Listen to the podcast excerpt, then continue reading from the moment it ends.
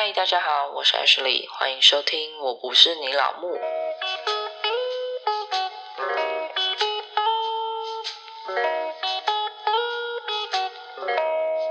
嗨，大家好，我是 Ashley。我们今天要说什么呢？我相信快要过年了，应该有蛮多媳妇就开始很焦虑啊，就不知道过年要不要回去啊，一起住啊，或者是觉得说呃不想回去，又不知道怎么拒绝，或是回去了之后也不知道怎么相处。那我们今天呢，就来讨论这件事情，稍微分享一下我自己是怎么想办法度过每年这个难关的。对，因为我自己呢，一开始的心态也是觉得说，哎，凭什么我嫁人了，然后我还要去你家过年？就我们不是应该各自回家过吗？凭什么啊？就是为什么一定是我去你家之类的？而且又加上，坦白讲啦，我婆婆家就比较 boring，因为我们家过年其实蛮热闹的，就是可能会有其他的叔叔阿姨们一起回来，就会开始打麻将啊，打到半夜或打到隔天，就跟阿妈一起守岁。虽然说是守岁啦，但就是打麻将。晚餐呢，可能就会吃的比较丰盛一点，然后比较热闹。但其实重点就是打麻将啦，因为我婆婆家是比较温文儒雅这样子，他们就不打麻将，也不喝酒。那我们家就是完全相反啊，可能晚上围炉的时候呢，就会把酒拿出来准备开喝了这样子，所以就会觉得说，唉。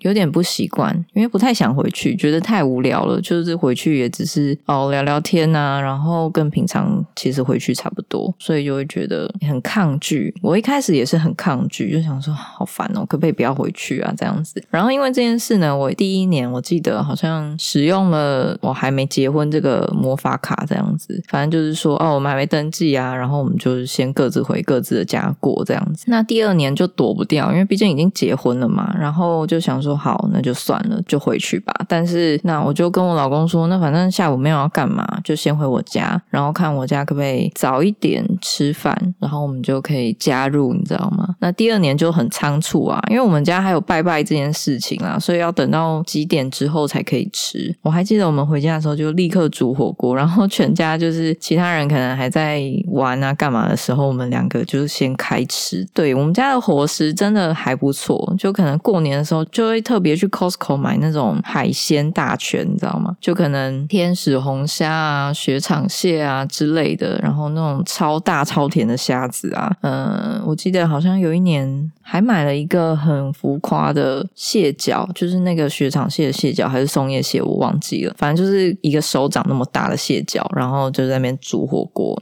然后还有干贝啊什么的。反正我们家的过年就是非常的澎湃，就有一种你知道土财主财大气粗。那样子就是啊，今天老娘就是有钱，让你吃饱吃贵的。好，反正呢，我们家大概就是这样子。我记得那一年我们就是狂吃，你知道吗？然后因为时间没有抓准，我们太晚回来了，我婆婆婆那边又比较早吃饭，我们大概就是狂吃个二十分钟半小时，然后就立刻驱车前往下一个目的地，就我婆婆家。那回到我婆婆家呢，我那时候还是很不习惯啊，因为毕竟才第二年嘛，就我婆婆家就跟一如往常一样安静啊，然后因为他们不赌博嘛，所以。就觉得很落寞，然后记得那一年我婆婆好像还是自己煮，但是自己煮就是比较。平淡，你懂那个差别吗？就是我婆婆也不会因为呃是过年，所以她就煮的特别的丰盛，可能顶多就多加一些年菜，譬如说什么乌鱼子啊之类的，就比较不会有那种很浮夸的菜在桌上，然后你就会觉得两边情况怎么差这么多？不是说不好，但就是不太适应。第三年的时候，我记得好像我们就开始然后抓准了那个 tempo，就你知道拿捏的很清楚，就是说哦，我们大概几点要回我家，然后几点。要走，提早先跟我家人说哦，我们大概几点要走，然后我们要提早安排那个吃饭的时间，就很夸张啊！为了想要吃好料，然后在那边绞尽脑汁，超白痴的。反正就是这样子，然后我们就想说，好，那就我们第三年就比较如鱼得水一点了，就是知道说哦几点出门，直接就是先要煮什么，然后先干嘛，先叫我家人把火锅热了之类，对，然后呢再来回我婆家。到第三年的时候，我已经有点比较接受这件事，就想说。好，他们家就是这样子，也不能说不好，就是你只能接受啊，不能怎么办？他们家就是这样，其实有没有你，他们也是这样子过，所以我就慢慢接受了这件事，然后就想说，好吧，那就这样子吧，无所谓，就没有特别的觉得很烦，除了不能打麻将这一点。但是打麻将这一点呢，我们在事后找到了平衡，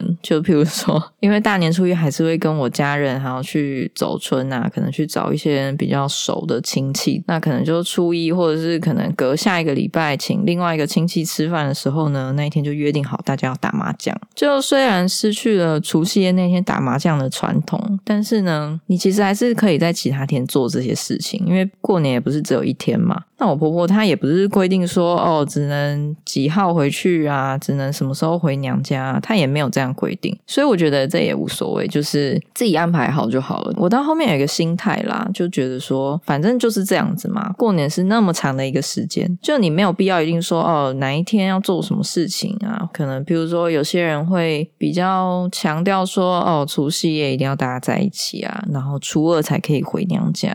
就我们家比较没有这种观念，然后我婆婆那。边也没有，所以我就会觉得，反正它就是一个年假嘛，年假这么多天，你要怎么安排就是你的事情。除非你的婆婆是非常的传统，就是规定说，哦，你一定只能初二回去，你不住在一起，你想去哪里，他也管不住你啊。难不成他要把你的腿打断吗？也不可能啊。所以就也不要太在意那些长辈们他们的思想，就不要讲就好了。也跟你先生说，哦，千万不要讲出去。就是假设他们在意的话，但是讲到底，其实真的没有人可以控制你，可以。做什么事情？有时候我们会觉得说，哦，婆婆是不是想要我什么时候回去？就有时候只是我们内心一个挣扎而已，就是你想要寻求认可，或者是你觉得说好像不这样做，然后好像对不起谁。但其实真的，你想要做什么，根本就没有人管得了你。所以就觉得说，嗯，就自己也看开这一点事情。好，那接下来呢，我们就要讲说，过年逼不得已要回去的时候，应该要怎么办？好，先来分享我自己的经验好了。除了我前面说的，呃，可能。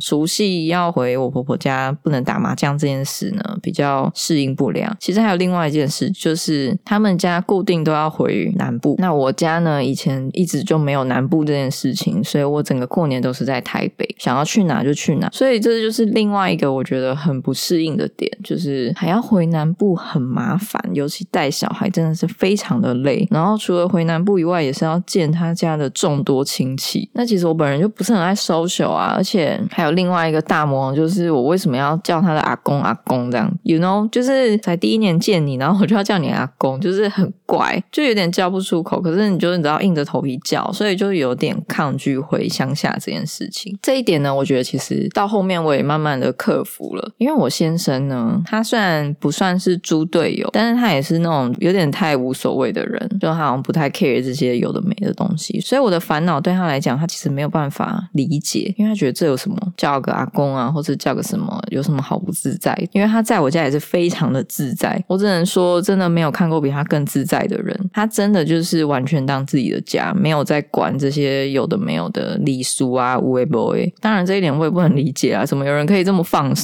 但他就不能理解为什么我在他家会这么紧绷啊，或是会这么紧张。既然他理解不了，那你就只能多跟他沟通，想办法消化一下这个问题。那我最后得出了什么结论呢？就。是过年回家这件事，你就当出去玩。只是你有一个行前教育，你懂吗？就是你要跟你的老公说：“哦，我可能会怎么样，会很紧张，所以你那时候一定要在我旁边，你不可以离开我的视线，或是小孩一定要你顾啊，或是干嘛有的没的，反正就是我有跟他说，我需要你在我旁边，我不想要自己一个人面对众多亲戚啊，不想要跟其他亲戚尬聊，因为我根本就不认识他们啊，聊个屁呀！所以就有跟他讲这件事情，你一定要在我的旁边，然后他也如实的做到了，就让我比较放松。一下心情，然后呢，再来就是有时候其实去那边是要过夜的，因为可能会去两三个亲戚家，就是需要过夜，不然不可能跑这么远的地方。所以呢，订饭店这件事情。前面呢，我也会跟他说，你自己想办法。对，因为呢，他不喜欢订饭店，那我也觉得这不关我的事，这是你家的问题，因为这是你的亲戚，你要自己解决。当然，到后面我自己消化完之后，就觉得说，好吧，那我还是帮你订好了。但是你要说这是帮你订的，这本来就不是我应该做的事情，就你不可以把所有事情都往自己身上揽啊，因为你还是要让他知道，Hello，我就不是你家的人，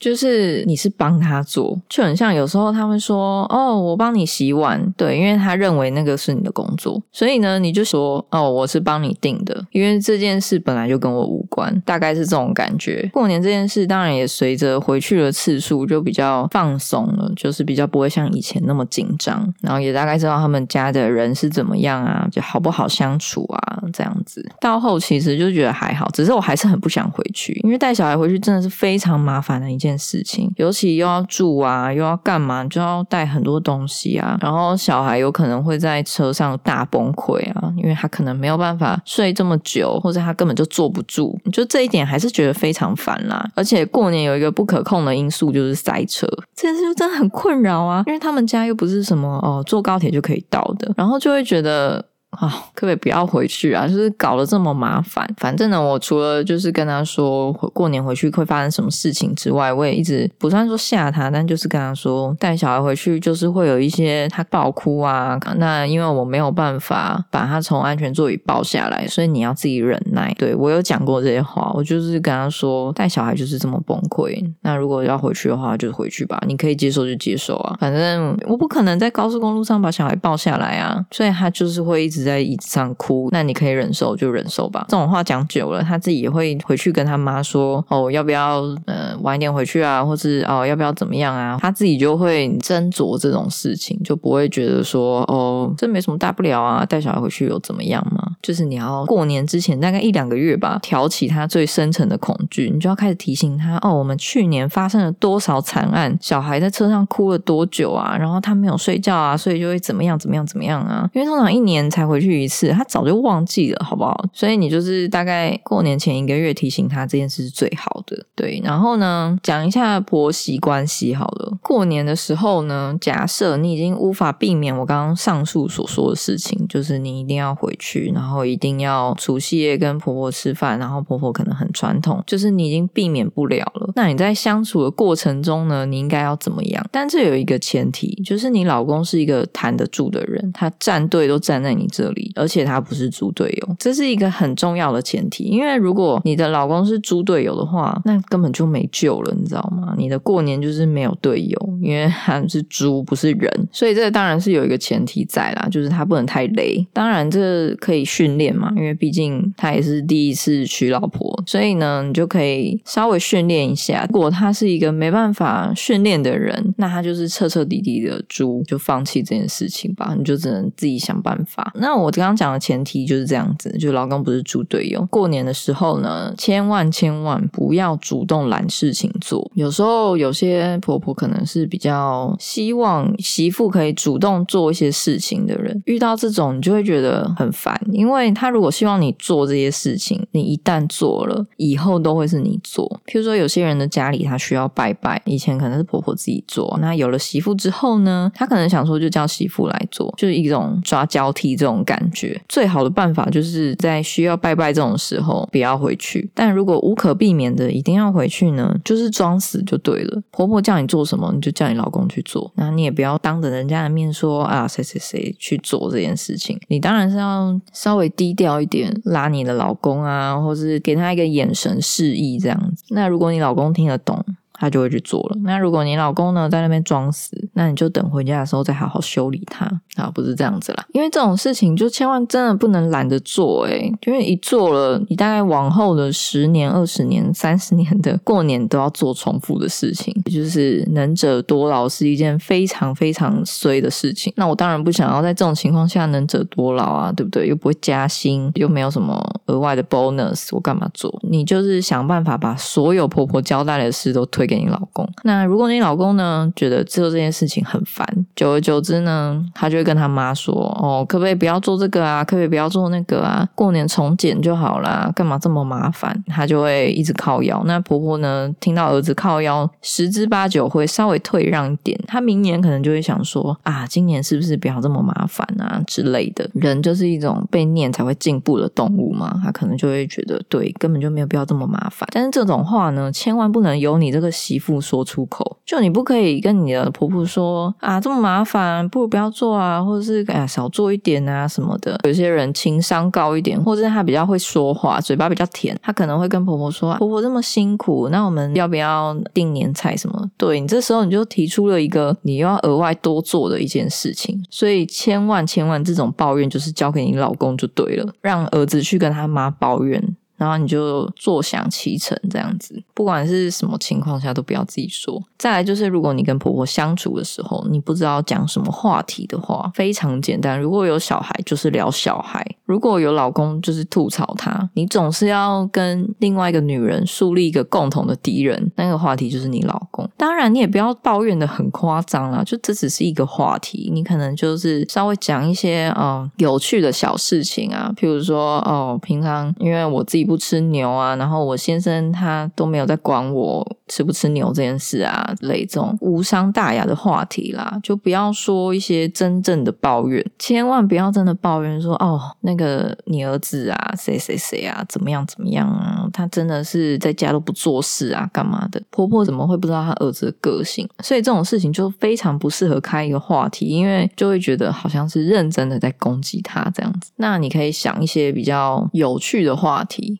嗯，像这次过年啊，他订饭店订错啦之类这一种，反正就是想办法有一个对话，然后他可能就会附和说：“对啊，之前都叫他干什么干什么，然后他都会忘记。”那你就点头说：“对对对”就好了。或者你可以讲一些小孩的事情。比如说最近我女儿学到了什么啊，然后是一些有趣好玩的事情啊，反正呢就是聊小孩跟老公就对了，你也不用聊一些什么新闻啊、政治啊，这个都是大忌，因为 你不知道你的婆婆立场有没有跟你一样，或是你平常已经知道她的立场跟你不一样了。那如果你还白目的聊这种什么政治立场这种事情，她一定会讲出让你不爽的话，你就会觉得她很烦。那这个就不会是一个好的对话，因为你也不可能附和她嘛，你们的政治立场就不同嘛。千万不要聊新闻，过年就是不要再聊新闻了。反正呢，聊天也不要聊太深入，你就是把他当成一种表面上的朋友，毕竟他也是长辈，你不可能真的在那边哎妈吉，或是哎我那个谁的朋友离婚啊，她老公怎么样啊？怎么可能？反正我们聊天就是点到为止，不要太深入。我们不会见太多次，大概这种感觉。我知道你会觉得说啊，过个年而已，为什么不能做自己啊？为什么要这么累？但是过年本身就是一件很累的事情。那你就想啊，你就可能只是装一个晚上啊，装一一个下午啊，或是就装这么一天，你就可以获得你婆婆一整年的好印象。这个投资报酬率超高的吧？尤其如果你又是平常不常回去的人，比如说你本来就是很少露面的人，他对你的印象会特别的深刻，那他可能就会由此来判断你到底是怎么样的一个人。所以呢，你千万就这一天装一下就好了。你想想看，你可能装一下，你就可以爽一年呢。他就会觉得说，哦，你真是个好媳妇这样子。哎，我跟你说，你千万不要小看这种好印象，对你绝对只有好处没有坏处。就婆婆做什么都会想到你，还会帮你讲话，这件事很爽诶就很像你去见老板、去见客户，你一定也不喜欢，但是你也不可能表现的太差吧？你一定会觉得说，我还是要装逼装一下，我还是要维持一下我的形象，让别人留下一个好印象，大概就是这种感觉。但是这种印象呢，也不用太强烈，就这种印象不是靠劳动。就不是说哦，我要帮忙洗碗，我要帮忙处理拜拜的事情，或是我要帮忙做什么做那个。我们要聪明一点，就稍微动动一下我们的小脑袋。你知道，当你如果是帮忙做这些事情的时候呢，别人就会视为理所当然之外。如果你又没做好，你就是出一个大包，然后他就会对你印象直接大扣分。这绝对是一个大忌。反正过年就一个原则啦，千万不要主动，因为我实在想不出来主动到底有什么好处。就像我刚刚讲，你主动帮忙处理一些事情，然后如果你没有处理好，就是一个败笔。最近不就爆料公社开始一堆这种文章吗？什么媳妇帮忙打扫啊，然后全家人不感恩啊，然后媳妇生气爆炸，就是一样的概念。我们就不要主动做这些事情。而且有时候，如果我们把事情揽下来做，你又处理的太好了，他觉得哇，你超棒，我以后要把所有事情都给你，这对你来讲也是一个败笔。所以我就会觉得说，主动揽事情做这件事，完全就是百害无一利，你知道吗？反正呢，你过年就是负责聊天，然后顾小孩，想办法把事情推给老公，就是这么简单。这样子既能维持好媳妇的形象，你也不用在那边做一堆有的没的，我们就是乖乖当个米虫就好了。那你就想办法把事情推给他儿子，他儿子自然就会去对付他妈。那你就不用做太多事情啊，然后你只要负责跟他妈聊天就好了。你看，一方面可以培养感情，另外一方面你也不会有太多麻烦事。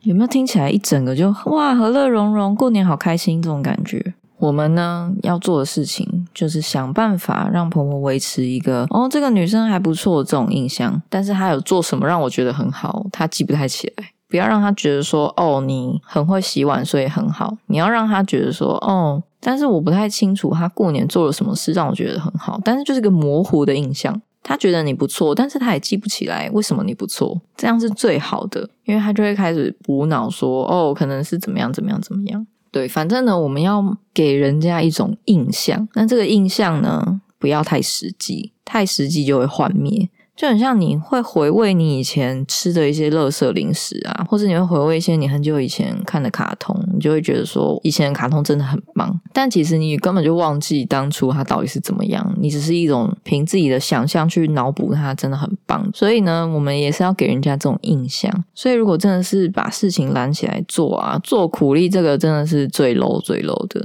绝对是吃力不讨好的一件事情了。当然，我讲的这些比较适用在你可能不是住一起啊，你可能平常比较少见面啊这个情况，因为住一起真的是太难了啦。我个人在婚姻中学到的一件事情就是不要勉强彼此，所以住一起真的是太困难的一件事了。因为我个人就是那种主观意识很强的人，然后我非常讨厌别人来管我。我觉得如果我跟婆婆住一起，可能会大吵，所以呢，我自己也有点自知之明啦，就是不要在那边想要讨好别人，然后硬要住一起，我就是没办法啦。有点距离，你才可以给人家一种虚幻的想象嘛，那才会是一件美好的事情。反正前提就是老公不要是猪队友，帮大家做一个总结好了啦。对，以免你们忘记我前面都在讲什么。反正呢，最重要的、最重要一件事就是，千万不要抢出风头。然后老公不是猪队友。然后你跟婆婆相处的时候，或是独处的时候，就是聊天就好了，不要想办法做家事。然后你们要保持一点距离的美感，这样才会对大家都好。就是你可能也会觉得，哦，她是一个不错的婆婆这样子。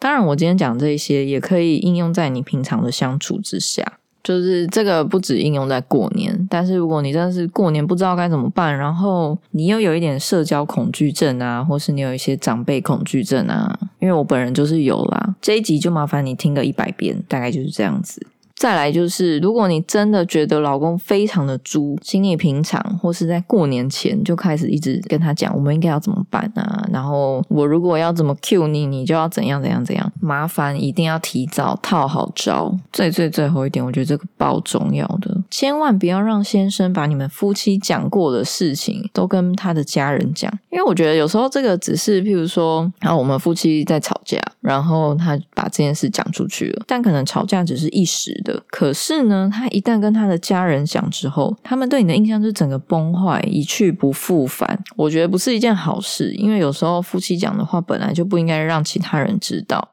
反正呢，我觉得夫妻就是这样子啦，你们两个绝对要站在同一个阵线，不是说哦要把他妈妈或把他家人当敌人，而是你们在面对事情的处理方式的时候，想法要一致，然后你们才会有一些讨论的空间，或是才可以妥协。好啦，那我们今天就说到这里啦。祝大家红包收获满满，都可以过一个好年呐！如果喜欢今天的内容，可以到 Apple Podcast、Spotify、Mixer Box、KK Box 来留言，或是追踪我的 IG。我们下次见。